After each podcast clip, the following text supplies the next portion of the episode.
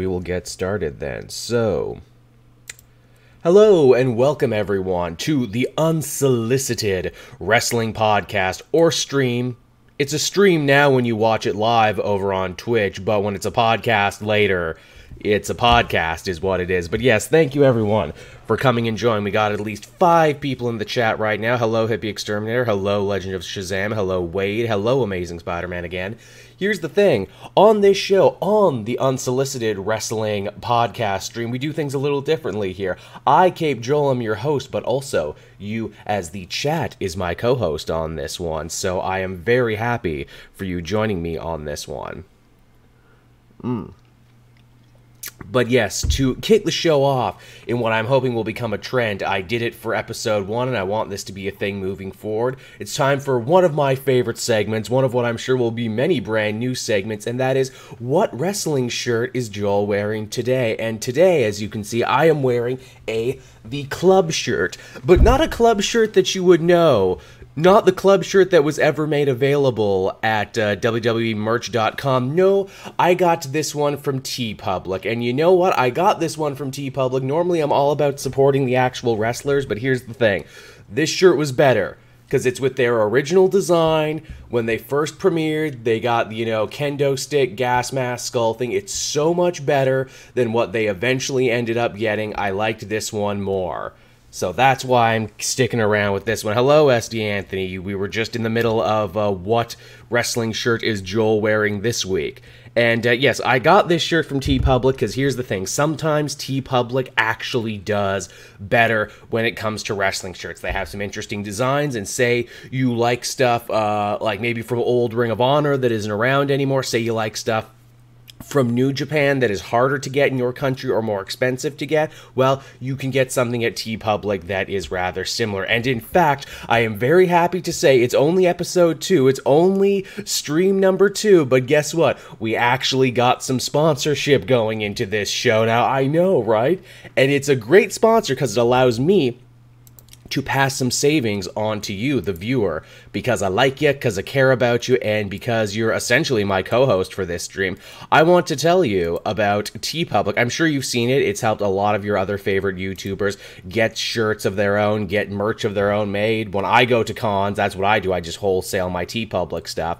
But right now, right now, for the first time, uh, I have actually been given a 30% off coupon for T TeePublic that I am passing the savings on to all of you right now. You can go and get yourself an awesome shirt like the one I'm wearing right now. You can also check out my own storefront that I have set up. Uh, I put that in the chat right now for everyone to see, and I'll also put it down in the description when I do this. This code is good until the 30th of the month. So check that one out. Get yourself a nice shirt there. I have a bunch of wrestling shirts on my storefront to some stuff I like. Maybe you'll like it too. And if you buy something off my storefront, and even if you just use my code and visit the site via the link I put there in the chat, uh, I get to clean up a little bit on that. So you're supporting the show, you're supporting me, and you're supporting great artists out there. Everybody wins.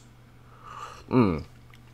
Now, with that, everyone, I suppose we can actually get to the news of this week, and it's been a rather large week. And again, you know, the, the, the Caped Joel Wrestling Show, the unsolicited wrestling stream, it's not like other shows. We're not going to cover everything. I mean, if the chat wants me to cover something, I'll probably cover it. But again, this is this is the stuff that stuck out to me. This was the stuff that really made me think.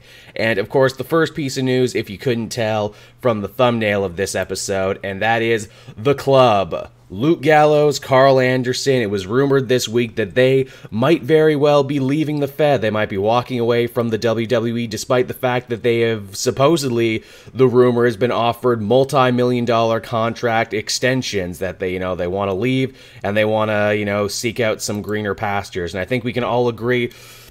Can you blame them? I don't think you can blame them. The Good Brothers have been really, really underused in what has to be probably one of the weakest times for tag wrestling in the WWE. And to think that they were so damn good in New Japan, and th- this is great too, because I get to talk about how much I loved them in New Japan. Heck, I loved Karl Anderson when he was teaming with Giant Bernard, aka Matt Bloom, aka Prince Albert. That's how long I had watched New Japan for, and how long I had super been into that.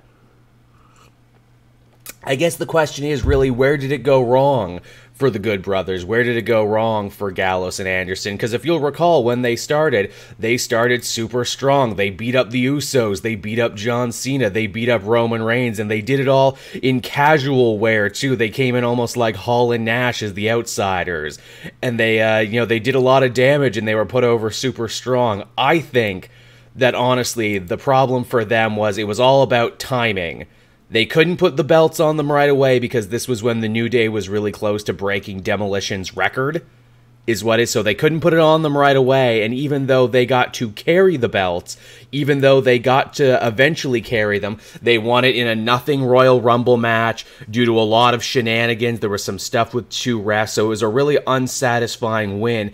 And even though they got to carry the tag titles into wrestlemania it didn't matter because they lost them instantly to the returning hardy boys which was a great moment for them but a really bad moment for gallows and anderson now, even though they haven't really been seen much on TV, and even though they haven't been racking up wins, they have been around. They've been relegated to doing mostly comedy spots. Again, we all remember the ring post itis sketches, the good doctors, and all that stuff. But uh, even even just outside those things, uh, they would keep busy. They were featured quite prominently on Ride Along. I dare say they were probably featured on Ride Along more than just about any other team, and they were always funny.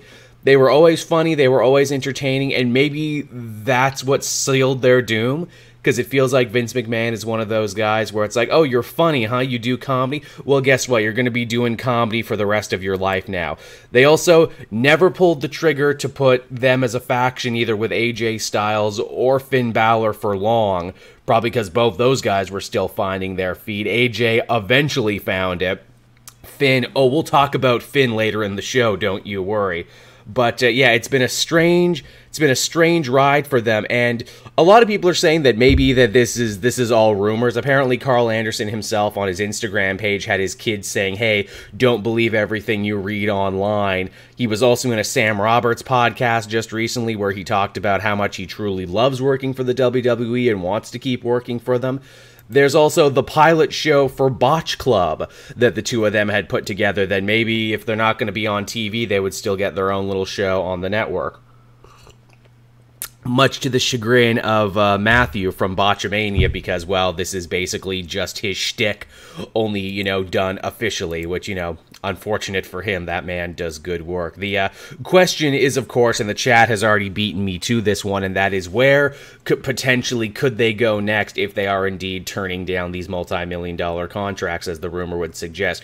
AEW seems to be the obvious one, and we're going to be talking more about AEW later. Don't you worry all their friends work there now. It's the hottest up and coming company.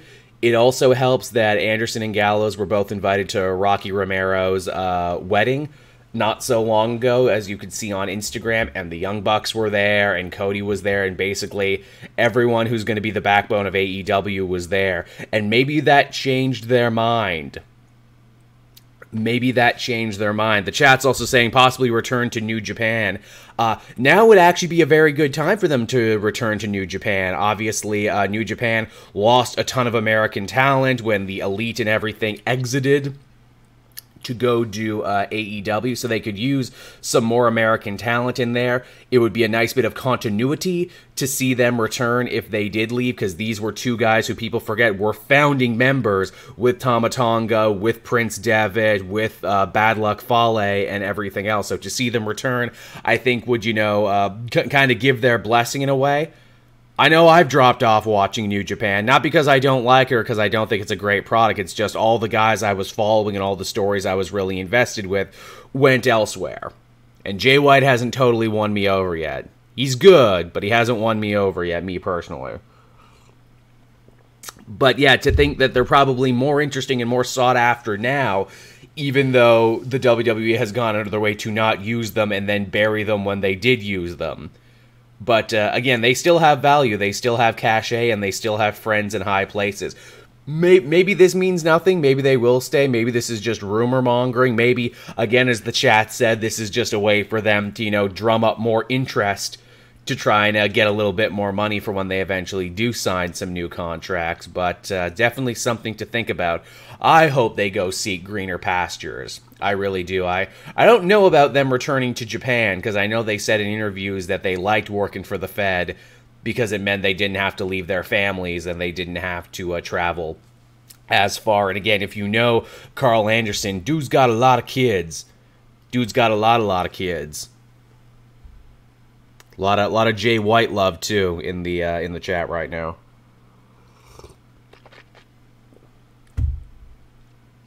Yeah.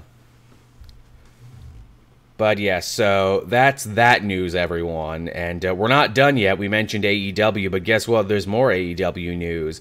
Uh, good old Jim Ross, it was made official this week, uh, will actually be going to work for All Elite Wrestling. This this actually isn't much of a surprise at all because uh, he had been like uh, tied to the company for a very, very long time, even before we knew AEW was a thing. Him and Tony Khan and everything they said were working together. Obviously, again, if you watch the New Japan shows, Ross would do commentary over there arguably not great com- commentary. He had trouble remembering a lot of the Japanese guy's name, but you know, he's only human. He's still beloved though, still carries a ton of respect, and you know, when he's on, he's really on. Yeah, by God, Jim Ross is an all elite W. Yeah, basically. And you know, obviously I think any company that he does end up working for is going to get a lot of eyes on them, so you know, it's no surprise that he would want to go work for them.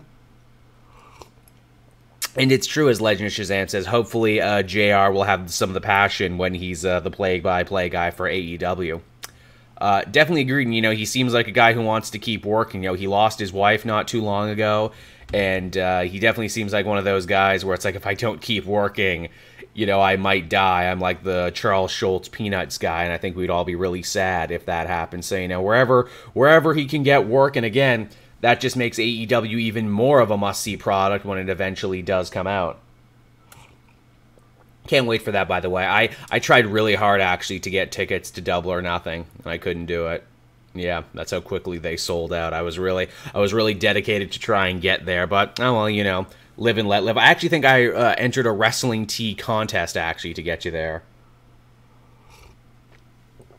But should be good, and I'll definitely cover that one when that comes out. Uh, comes out on the pay per view. Uh, now, what else do we have going here? Uh, ooh, on television this week, Kurt Angle announced that this WrestleMania will be his retirement match. He's done after this, which, I mean, I think we all felt this kind of had to come for a bit. You know, Kurt Angle in this last run, a lot of it was him kind of just winding it down. And, you know, what, what a career he's had and what, you know, demons he's overcome and everything. It's really something you got to respect and something you kind of got to be in awe with. And the question now is who do we think, chat, will his final match be against? I've heard some rather interesting theories across the board, and I would love to hear what you all think. A lot of people are saying John Cena, and apparently John Cena himself is being a little coy about it. Uh, on Twitter. Apparently, he's talking about it. Obviously, Cena v Angle one last time would be a great callback to uh was it to the ruthless aggression era and you know kind of the match that made Cena put him over it would be a nice way to put it all together. Uh, the, the chat, uh, Longstar is saying Charlie Haas. Funny you should say Haas. Uh, Shelton Benjamin was back on TV this week. Again, they basically just talked him up so Rollins could beat him so they could, you know, make it seem more realistic that maybe he could beat uh, Lesnar. I would very much actually like to see Angle v. Shelton because I think Shelton is great, and I think Shelton should get more TV time. He's a super talented guy who you barely see anymore. You see him more on Up Up Down Down than you see him on anything else, and I think that's a crying shame for a dude who probably should have been champion a long time ago you know, there's talk too. It's like you know, the Taker doesn't have a match this year. Is he in the outs with Vince because he's going to the AEW Starrcast? Could it be Angle v Taker again? Are they going to make that a big celebrity match? Uh, could this be uh, Angle putting over Gable, who's a guy who's more or less you know inherited his gimmick? It'd be nice if you know he could put over someone who really needed it and someone who really deserved it on his way out the door. I just don't know who that person would be. But yes, any uh, any other ones in the chat there for who you think he could potentially put over? I, I had a couple other ones, but I lost them. Yeah, Angle v Gable would be cool because again, that's basically his gimmick, and if he could put him over as like the best technical wrestler in the company. I know Gable's doing the tag team feud thing right now, but I don't think anyone would care. Again, we'll talk about that later when we talk about Fastlane. What if it's someone from NXT? Not a bad idea, Longstar. I wonder who from NXT they would put over. Hmm, hmm, hmm. Matt Riddle. I think Riddle's going to be busy that weekend with a lot of stuff. Angle Joe, that would be good. I think they're building up Angle or uh, Joe Mysterio for the uh, for the United States Championship, but that would be cool. Yeah, probably not Taker because you know him and Vince are a little mad at each other right now. The uh, the top ones definitely seem to be Cena, potentially Cena. I would like to see it be uh, Shelton Benjamin, but I know it's probably not going to be Shelton Benjamin this late in his career. Yeah, I mean, Angle Joe would be great too because you could harken back to a bunch of TNA stuff, which they seem less and less afraid of to harken back to these days. Oh man, Angle versus EC3. I mean, we first have to unbury EC3's corpse and get him on television instead of the island of misfit toys he's in. But that would have been nice.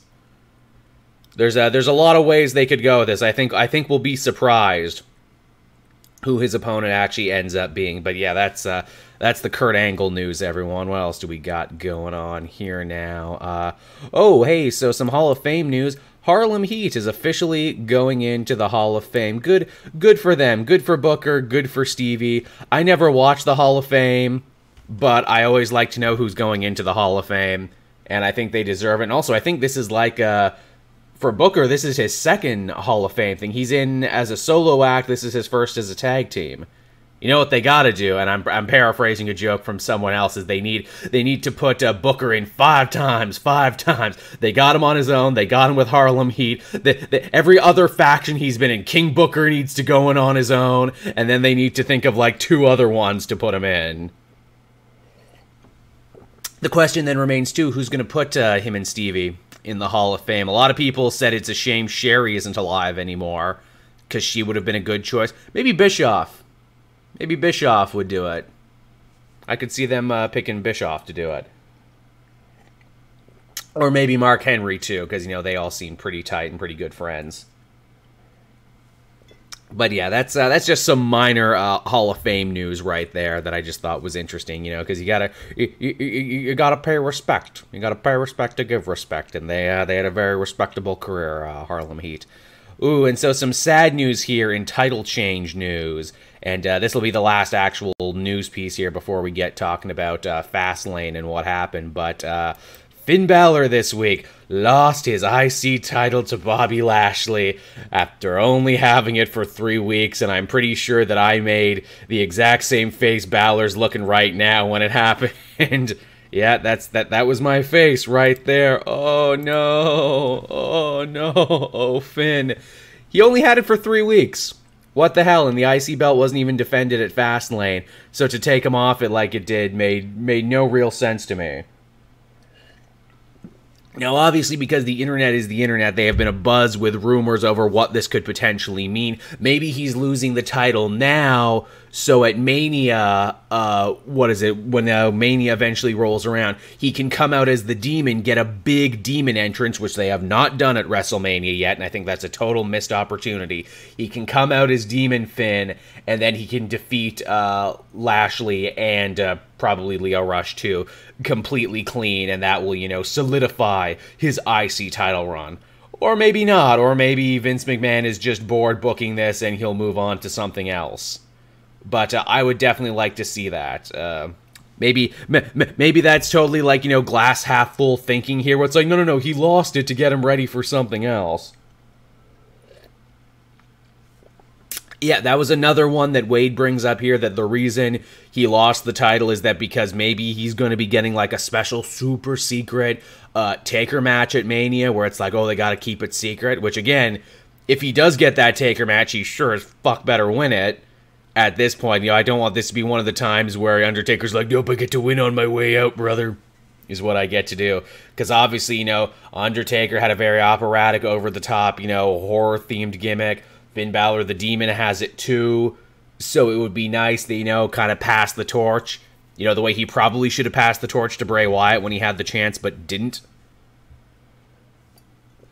I would definitely like to see that because I know you know, Vince McMahon and Triple H have often said, "Oh, you know, a match with the Undertaker that's almost you know as good as a title shot. That's a marquee match." But again, that's if Taker's even involved and if Vince is still mad at him for whatever reason. Although it would be funny that he gets him back only to punish him by getting him to lose to Balor. Uh, I just want the best for Finn Balor. I think they're leaving so much money on the table for Balor. Uh, Legend of Shazam mentioned they should bring back the European Championship. Uh, put a put a pin in that actually, uh, Legend of Shazam, because you know on the weeks when there's no new news, I want to actually do some topics, and I think that would be one. Also, hello, Mr. Giggles, welcome. We were just talking about the sad state of Finn Balor. Now I don't know what Balor's contract looks like, but from what I understand and from what I've told, and you know, been told in the dirt sheets and everything, they you know gave a lot of people a lot of money to stick around, and I wonder if uh, AEW being a thing has given Finn itchy feet to think, oh, I could go somewhere else and be a top guy somewhere else where they'd actually use me. I wonder. I truly, truly wonder. I also wonder too if they, you know, the reason Finn is sticking around is also why the club may potentially be sticking around because they have in the back of their head, oh no, no, eventually they'll put us together in a team and that'll be a real big money making opportunity. Imagine the shirt sales. Eh. oh yeah, that's right. I guess the European title is back. It's just on NXT UK. I forget NXT UK is a thing, honestly. I'm sure they do great work there. I'm sure they have great talent, but I'm always like, "Oh yeah, you guys have an NXT too, don't you?" Oh, and you have your own takeover too. Rhea Ripley's great, isn't she? The Riptide is a great move. But yeah, so that that, that that's the news that I cared about this week, and really that's what we should call this segment because I'm not going to talk about every piece of news, just the stuff that I care about. I'm I'm sure it is great. I'm sure NXT UK truly is great. Uh, but yes, obviously, Fastlane was this week. We uh, I, I had my predictions in the previous issue or issue.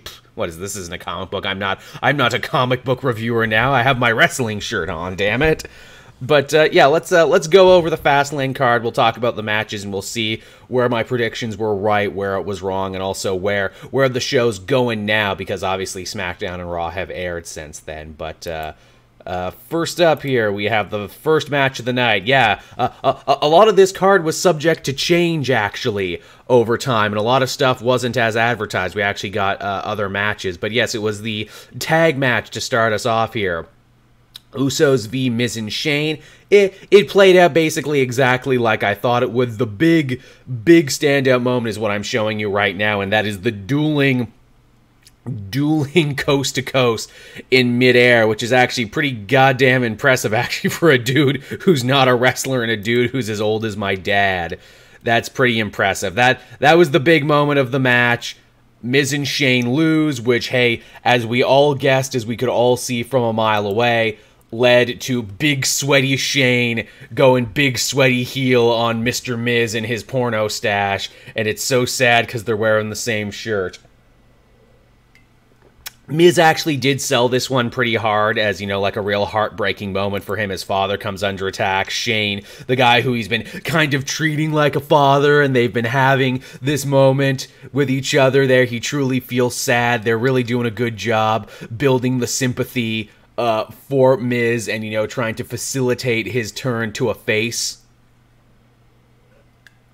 And I think it will be good. You know, I, I again, I will admit I am kind of newer to the WWE thing. I've only been watching for a handful of years now, so I've only known the Miz for his like top tier intercontinental heel work. Like I didn't even know him the one time he was champion, the one uh, time when he was like you know post uh, reality shows and shit. So, you know, I only know this guy now, and I gotta say, I like this guy.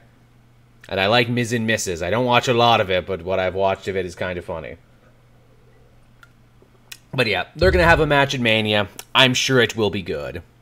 I'm sure it will definitely be good. As Wade brings up, he's big and sweaty because he's the best in the world. He has a trophy for it. You're right, Wade. He is the best wrestler in the world. He has a trophy, so we know. Which, again, I hated when that happened when he won the best in the world uh, Royal Rumble thing in Saudi Arabia, but the fact that that's facilitating his heel turn actually made me like it. Yeah, wait, everyone tells me there his tag run with John Morrison was pretty good. He's had a lot of tag runs over the years, but uh, that was that match. The next match we had was Asuka versus uh, Mandy Rose. Thankfully, I was dead wrong about this one. I was afraid they might actually let Mandy win here to try and create some drama heading into Mania, but no, Asuka fucking murdered her. She kicked her to death repeatedly with ridiculously strong strikes. It was almost a callback to the Asuka of old that we love and miss from NXT. I'm glad that this was this was a glorified squash match in a way. I'm glad that uh, that she beat her down so hard. What's happening with this program? I don't know. She fought Sonya Deville like in the next couple nights. Who honestly, Sonya Deville, at least she has the MMA background, so at least she would be a more realistic uh, opponent for her. I don't know if they want to do that going into uh, Mania or if they're gonna like try, finally gonna try and pull the trigger on Lacey Evans or something. I feel bad for Asuka. Asuka's entire program and indeed her entire belt have been completely forgotten and eclipsed by the Becky Ronda Charlotte feud that is going on, which is such a shame. I wish she had a better opponent, but I really don't know who to put her up against at this point. That you know wouldn't uh, wouldn't make her look bad.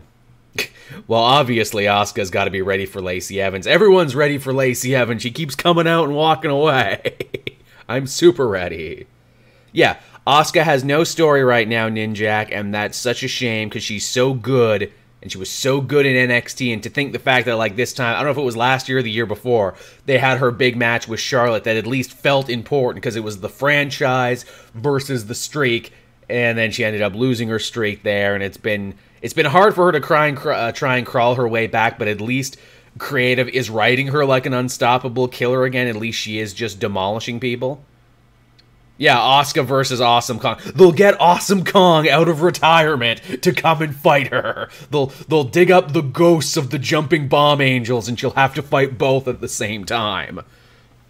Yeah, you know, if ever there was a situation where we're going to talk about a celebrities women's match, but if there was ever a situation where they should have called in a celebrity part-timer, this is it. Actually, hey, fun story. In NXT near the end of Asuka's tenure, she was actually supposed to fight uh, Trish Stratus in Toronto for Takeover Toronto. That didn't happen because Stratus was pregnant again, so they got Mickie James back. Mickie James actually ended up liking what she was doing, and we got way more Mickie James. But yeah, yeah, as the chat's saying, yeah, Asuka versus Trish Stratus because whatever.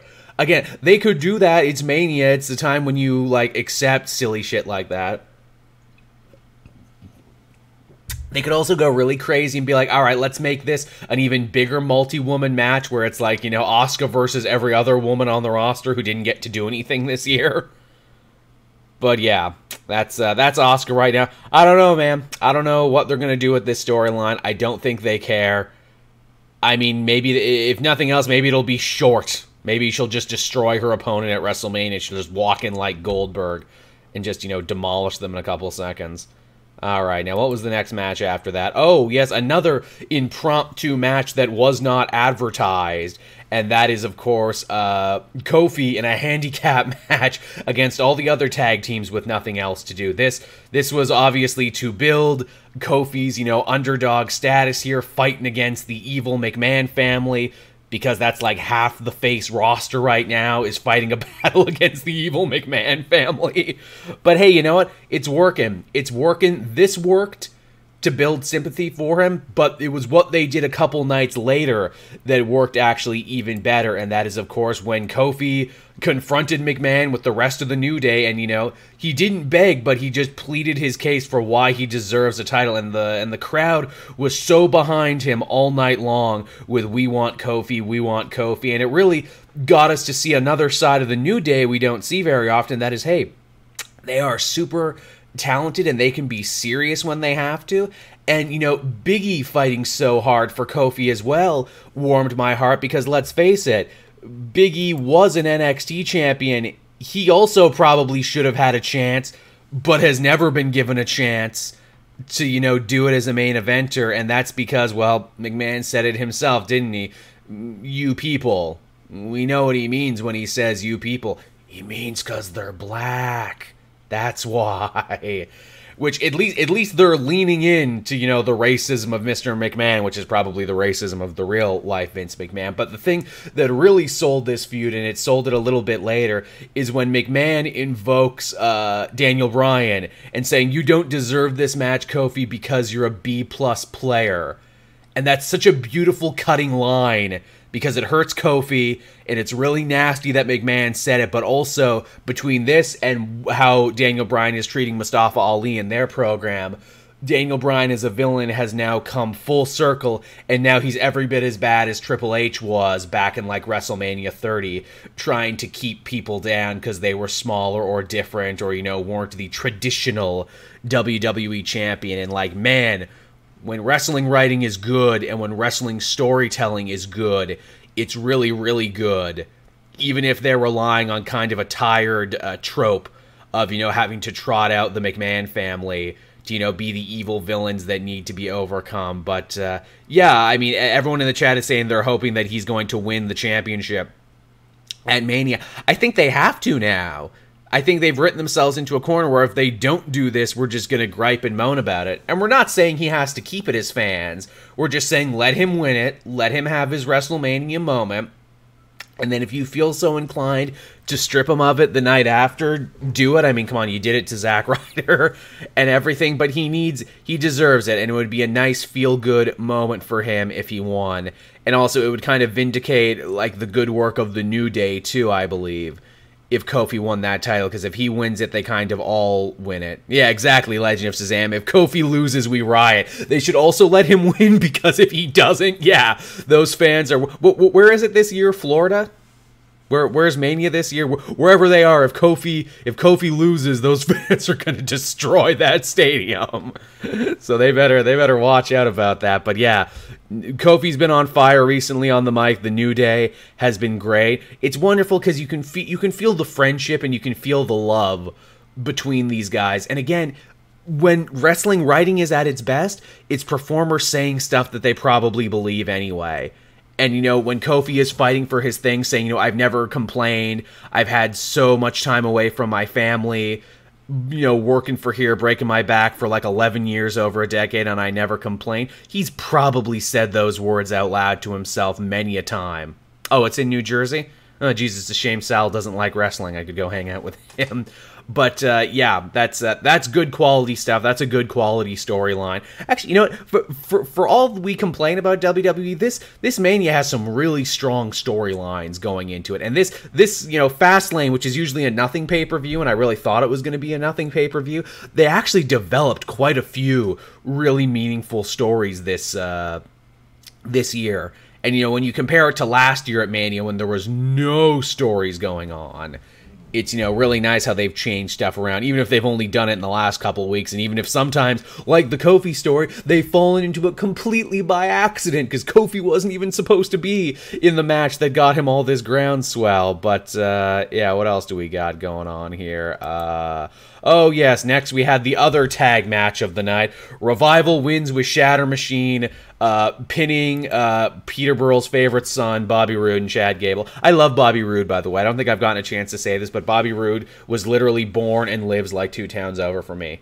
He's uh, they actually played like his theme song on the radio out here. That's how that's how popular he is. But yes, they they lost.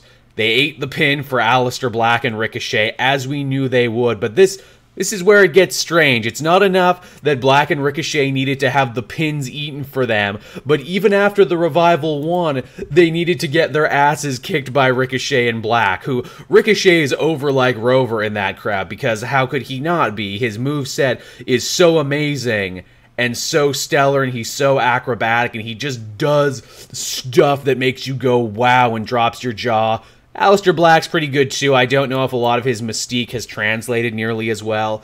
But yeah, Revival wins, but they still lose because we still need to smash over these NXT stars because we've called them up and so they got their asses kicked. This this match is even crazier in retrospect because you have Ricochet and Black, the two hot new NXT stars that they're trying really hard to get over versus old misused NXT talent like the Revival, who felt dead on arrival for the longest time, Roode, who was a goddamn NXT champion and has fallen so far from where he was, and Gable, yet another tag champion. They were tag champions, right? Uh, American Alpha, they, they were tag champions. Yes, I'm not. I'm not imagining things. I might be imagining things, but yeah, to think i'm sure they took that loss and they're like man i really really wish i mean yeah the the us championship. Yeah roode was a us champion but i mean not for long and does that even count anymore? That's a nothing championship and he didn't even hold it for long. But uh, yeah uh, i can only imagine that when they were eating that loss in the ring they're like man i uh, we wish we were protected like this when we came to the main roster. I mean maybe they did not they did okay. They did have the tag titles in NXT and on SmackDown. Okay, cool. Okay, thank you, Hippie Exterminator. So yeah, American Alpha did okay. Chad Gable did okay, but he could be doing better. Is the thing. But yeah, so it's so funny to see Aleister Black and Ricochet protected so well, as they should be. They're great, but they should be doing that for every NXT call up. They shouldn't just have them lose so hard in record time.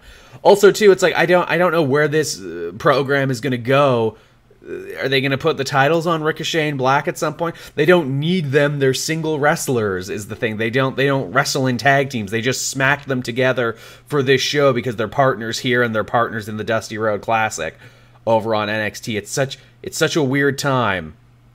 And I really worry about these guys after Mania because it really feels like McMahon called up like 8 NXT people in a short amount of time just because he wanted to pop ratings, just because he was scared and is creative going to have anything for these guys? Where's sanity? Where is my beloved sanity?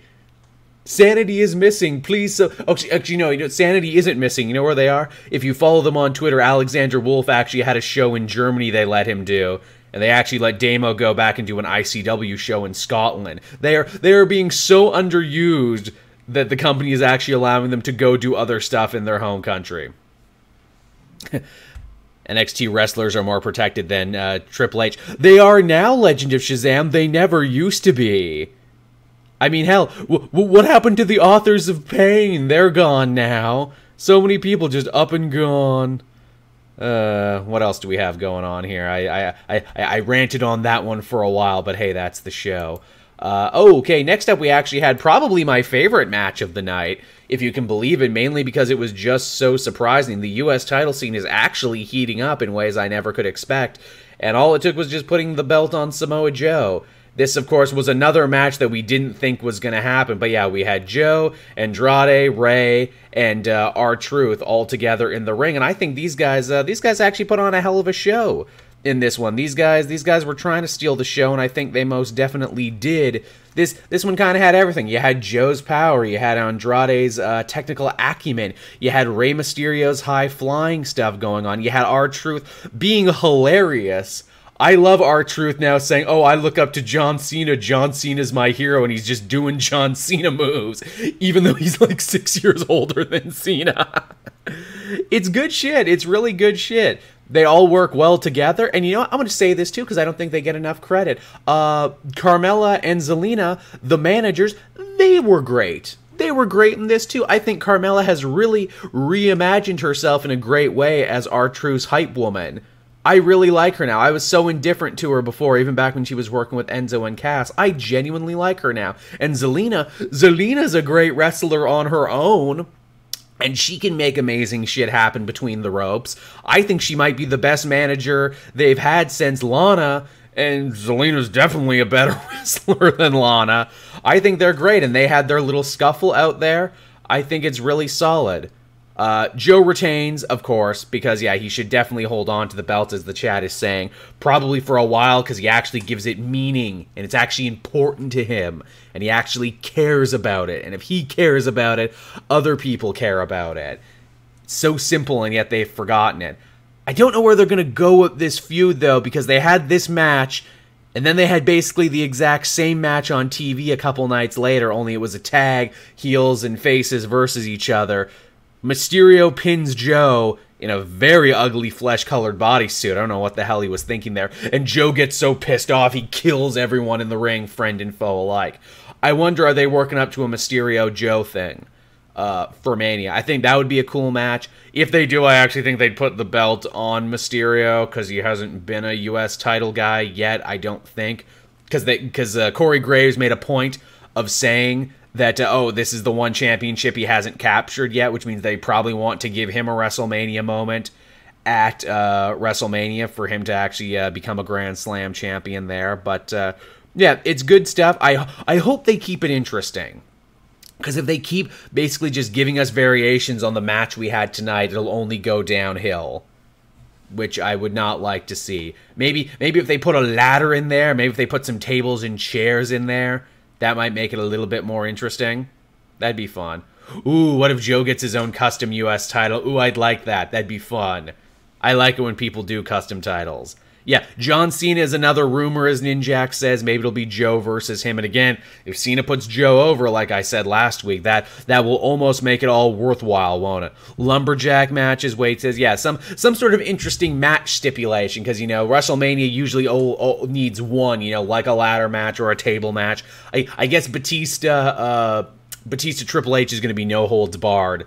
So I mean, I guess that's one type of uh, gimmick match that they have, but. Uh, yeah, that that one I really liked. I think that was my favorite only because it was so surprising. I didn't expect it to be as good as it was, but everyone totally brought their A game, and I'm actually interested in the freaking U.S. title scene again, which I never I never thought I would be because it's been so bad for so long. uh, now, what did we have after that? Ooh, we had the women's tag match nothing really happened in this match. This match wasn't important. What was important is that even after the good guys win, the heels aren't done yet because they pick a fight with commentator Beth Phoenix, which means that her and best friend Natalie Neidhart, who I love Natty, again, like I said, I've only been watching wrestling for a number of years, so I missed her whole diarrhea phase, thankfully, so I am not, you know, uh, tainted on that. But yes, they're they're officially in the mix now uh, for the ladies tag scene, and I guess Beth Phoenix is going to be the big celebrity uh, c- celebrity guest star for the women. Now I don't know if they're actually going to put the titles on them, and if Beth is going to stick around for a bit, or you know if they're just doing this to kind of you know get more eyes on it. I do think it's cool though they're involved, and this also means Sasha and Bayley can be away from like the top heel team, which love or hate Nia and Tamina, they are the top heel team in the women's tag division. Yeah, I love Beth too. Agreed. And it's definitely cool to see her back again. And uh, you, you know, I'm going to be controversial too. I don't hate Nia Jax when she is a heel. I thought she did very good heel work in NXT when she was basically Ivan Drago. And even now, if she does make mistakes and she does botch and she does occasionally hurt people, she leans into it, which is what a heel is supposed to do. Like when she dropped the leg on Beth Phoenix there and walked away laughing and sticking her tongue out. That's good stuff. That's good stuff. You want to see them get beaten, don't you? Tamina, I'm a little indifferent with. Tamina, I think, is kind of bland. In fact, I can barely remember times when Tamina has actually spoken. But yeah. She's just simply doing her job as a heel and works with hurting people. Indeed. Again, you know, she's a heel who actually gets a heel reaction, which is very rare. Again, you want to see people overcome that. And the fact that she's bigger and stronger than most of the other women, again, it really helps. I know a lot of people were comparing Nia to uh to Ryback and everything. I think the big difference is people people stayed mad at Ryback. People don't seem to be staying mad in the company at least at Nia. But yeah, she does. She still gets good heat. In a day and age when heels, I think, find it harder and harder to get good heat. There's, you know, very few truly reprehensible heels anymore that you just want to see get defeated. But yeah, so that was that match, everyone. It was fine. You know, Sasha Bayley, they put on a good show, because they always do, because they're very talented and they were the ideal first people to put those belts on. But uh, after that, we had oh yes we had the big what ended up being a triple threat match daniel bryan versus kevin owens and the returning mustafa ali who they really they really gloss over but it's like oh yeah yeah mustafa he was supposed to be in the elimination chamber uh, so he still had a shot so uh, yeah he, he gets it now which actually ended up being genius booking because that means that eventually at the end of it all he got to eat the uh, he got to eat the pin for Kevin Owens so Kevin Owens stays looking strong and also Mustafa looks strong too because he held his own against two champions the current champion and a former champion and he looked great doing it. He did all the big flashy top rope moves and everything and just man I I believe in Mustafa Ali. I have come around to him so strong, and I'm it's smart writing to get him back in the mix the way they did. Because let's face it, if he didn't get hurt, he would have had Kofi's spot, which means we wouldn't have gotten that great Kofi storyline. Potentially, Mustafa Ali would have gotten that storyline because it looked like that's where they were going anyway. Because it was actually Daniel Bryan behind the scenes who actually wanted Mustafa Ali called up from 205 Live and be put on the main roster probably to be a WrestleMania uh, opponent. Oh, thank you. Uh, thank you, Old Head Tech. Welcome, welcome. See, I'm glad. I'm glad this thing's working. I got the alert thing working again. Also, I think are are, are you my 400th there, Tech? I think you might have been my 400th. So hey, congrats to me. We just hit 400. I do believe.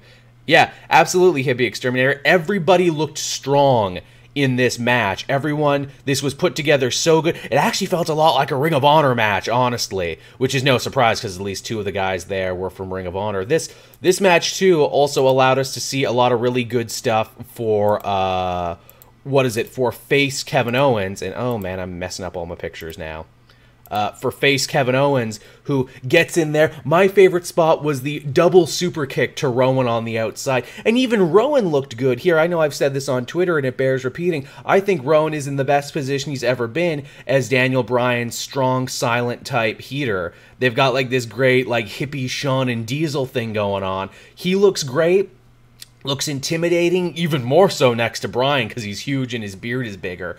You know, helps him cheat, helps him uh, put guys over, helps him eat pins. He's doing really good bodyguard work. Best he's ever done. And man, can he rock a t shirt. He can rock a great band shirt. He's finally found some good stuff to do. And I never thought he would because every faction Rowan was in, I'm like, oh, you're not as good in the ring as Luke Harper, and you're not as good on the mic as Bray Wyatt and you're not a freak of nature like Braun Strowman. You're just you're just a guy in a boiler suit. You're just a guy. But no, he's actually putting in really good work here and you know Kevin Owens again really really doing well with his face work now he's such he's such a uh, stone cold Steve Austin style face he's even taken the stunner as his finishing move which I think is brilliant I think that's so brilliant. The only way it could be better is if he could somehow modify it into a pop-up stunner, which is like he's marrying the pop-up power bomb and the stunner together. And uh, oh, as KT brings up too, the st- uh, the story works too uh, because of what's going on with Kofi as well. Yes, yes, Daniel Bryan does amazing heel work in this because as he's beating down Mustafa, he says, "You do not belong here." is what he's saying, which again is everything people told Daniel Bryan when he was a face in a lead up to WrestleMania. He he has lived long enough to see himself become the villain now. He is that bad guy who would have kept himself down, and that's so great. He has become Triple H, and that's so good. And again, when wrestling writing is good, it's really good. I don't know where they're going to go with this for Mania, if they're going to keep it a triple threat thing, if it's just going to be Kevin, if Kofi's going to be thrown into the mix, if it's going to be a multi-man of some kind. But uh, this this ended up being a really good match. Everyone looked strong. The right person won the right way, and also Daniel Bryan's chest was destroyed. If you follow him on Twitter, oh man, his chest was just beaten to death. Which, of course, a lot of people were quick to say, "Hey, Ronda Rousey, wrestling's fake, huh?" talk to talk to Daniel Bryan's chest on that one. But yeah, that that that was a winner. That was a doozy. That was probably my second favorite of the night. I knew that one was going to be good, and it lived up to the hype. Where the U.S. title I didn't think would be good, and it ended up being really good. Uh, now what else do we have here? Uh, oh, uh, oh, here we go. Yeah, here's here's the double super kick, the super kick in stereo I wanted to show yeah, look look how great that was. That's such a good guy moment of oh hey look at us, and now we're totally gonna kick uh, kick the bad guy in the face. That was that was good stuff. Kevin Owens didn't wear his new shirt though. He's got the new yellow KO shirt. He should have worn that. Gotta gotta get that through there. Uh, what else do we got going on? So uh, oh no, women's match. Uh, again, so, sorry for the technical troubles here, everyone. I'm using more pictures than I ever have before. Okay, women's match. Women's match was the next one here. Becky versus Charlotte. Oh, can can the scrappy face overcome the devious corporate heel on a bad leg on a tiny Tim crutch? The answer is, uh, yeah, yeah, she can actually. With a little help from heel Ronda now, who comes in to quote unquote save Becky because she really wants to face her at Mania and everything. We we knew something like this had to happen. It was predictable, but just because it was predictable doesn't mean it wasn't good. And it was fun. Becky continues to be amazing on the mic, just being a sheer, you know, force of will and charisma, just just owning it out there, just having a lot of fun, just doing good stuff there it's I mean, yeah, what what more can you say about it? They're building up to a heck of a mania match when we get there. A mania match that a lot of people are saying is going to be a uh, is going to be the main event. Uh, apparently, that's not written in stone yet. That was uh, that was on all the dirt sheets today. They don't actually know who the main event is going to be. And honestly, we got some really strong contenders for a main event this year. I think for historical sake, it should probably be the women's match it should probably be that one just to say, hey, we finally did it. But uh, yeah, some real some real strong contenders in that one. Uh, and then lastly, what did we have? Oh yes, we had the Shield versus the Who Gives a Fuck crew. The Shield won one night only in what might very well be their last match together. Uh, Seth Rollins sure thought it would be their last match together because he swore out loud one one last fucking time before they murdered Baron Corbin. And really, any match where they put Baron Corbin, you know, in the ground is a good one. Drew looked strong in this one. He he, re- he really gave Dean some shots here. Dean got beaten up on pretty hard. Which I mean, if it's true he's leaving the company, I guess it's good he's putting guys over there. They don't gotta make him look strong anymore. This this was a nothing match. This was a feel good match to end the night, and I guess if what's true is true, it truly did feel like it was going to be their last, uh, their last hurrah as the Shield together. Even so much to the point that they all came out uh, wearing their original Shield gear. Roman's getting cheered again too, both you know because he's still riding the sympathy of his big return and everything, and to go right from that to a program with the Shield where he was the most beloved anyway, that's pretty strong. That's pretty good. Exactly. It was an old school Shield match. Who could ask for more? And if it is the last one, at least they're going out on a high note on this one. I don't know what this means uh, for the other guys going into Mania. If Roman is even going to have a match, because on Twitter he made it sound like, oh, you know, I'm not coming back full time and everything. But yeah, it was uh, it was it was pretty solid, and overall that was basically that was the, the that was Fastlane that was TV from this week as well. And uh, yeah, that uh, that was that, everyone, and pretty good timing too, because we've almost reached a full hour. I guess if uh, if there's some questions uh, from the chat, who is also my co-host, I will be sure to take those.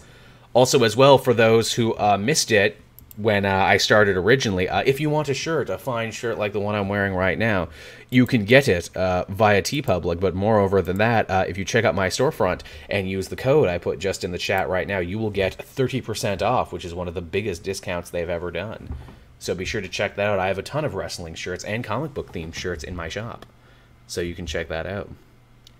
Yes, Longstar, I do watch a lot of New Japan. In fact, if you were here from the beginning, I actually basically gave a rundown of Gallows and Anderson's time in New Japan and what it could possibly mean if they returned to New Japan or AEW. See, that's that's why I started this show too, everyone, because I just really want to talk about AEW when that comes out. Because I'm super invested in that being the elite all that stuff. Uh, the show Cody is doing on his channel right now. I watched the new one of that today to set up his potential mystery feud. Which, ooh, uh, the rumor shooting around there that it might be Bob Holly. That they might get Bob Holly back for a match. Uh, which title belt would you get a replica of? Ooh, good question, KT. I like the Intercontinental Champion, actually, uh, Championship, KT. I think it looks the nicest. It's always been the workers' belt. Some of my favorite people have held the Intercontinental title. Some people never got past the Intercontinental title. I think it's one of the best looking ones. I really, really does. I really, really dig it. Ooh, when WWE does a showcase career mode, does it work better when the wrestler is uh, retired? Yeah, Legend of Shazam, it does work better when they're retired, because at least you can get it done with, and there's a proper ending. Ooh, favorite wrestler, that's a tough one. Uh, I mean, on the current WWE roster, probably Kevin Owens, probably my favorite. He was the guy who, again, when I started watching fairly recently, kept me watching because he was a Canadian like me, had a physique like mine, was just a nice guy when you follow his career. He just, you know, took the long way there. In NXT, hmm, oh, there's so many good people in NXT. Ciampa or Baszler because they're just amazing villains. I gravitate more towards the villains, but you know, Gargano's a great face. You gotta love him. Juice Robinson in ROH in New Japan. I like him because he looks like a Technicolor pimp every time he comes out. He's pretty great. I mean, Minoru Suzuki in New Japan as well because he's just a scary, scary human being. Uh, favorite wrestler, most overrated wrestler. Who's who's overrated? Who who don't I care about? Uh, that's rough. I can't. I can't. I can't explain that one. Tell you what, come come watch a show with me, and if I fast forward past it, then you're probably pretty overrated. uh, ooh, uh, Sami Callihan too. Just another great villain. Again, shows some TNA some love. They they actually know what to do with him over there. Holy crap! RV, RVD versus DDP versus MJF versus EC3. Uh, whoever has more letters, uh, E equals MC squared wins that one.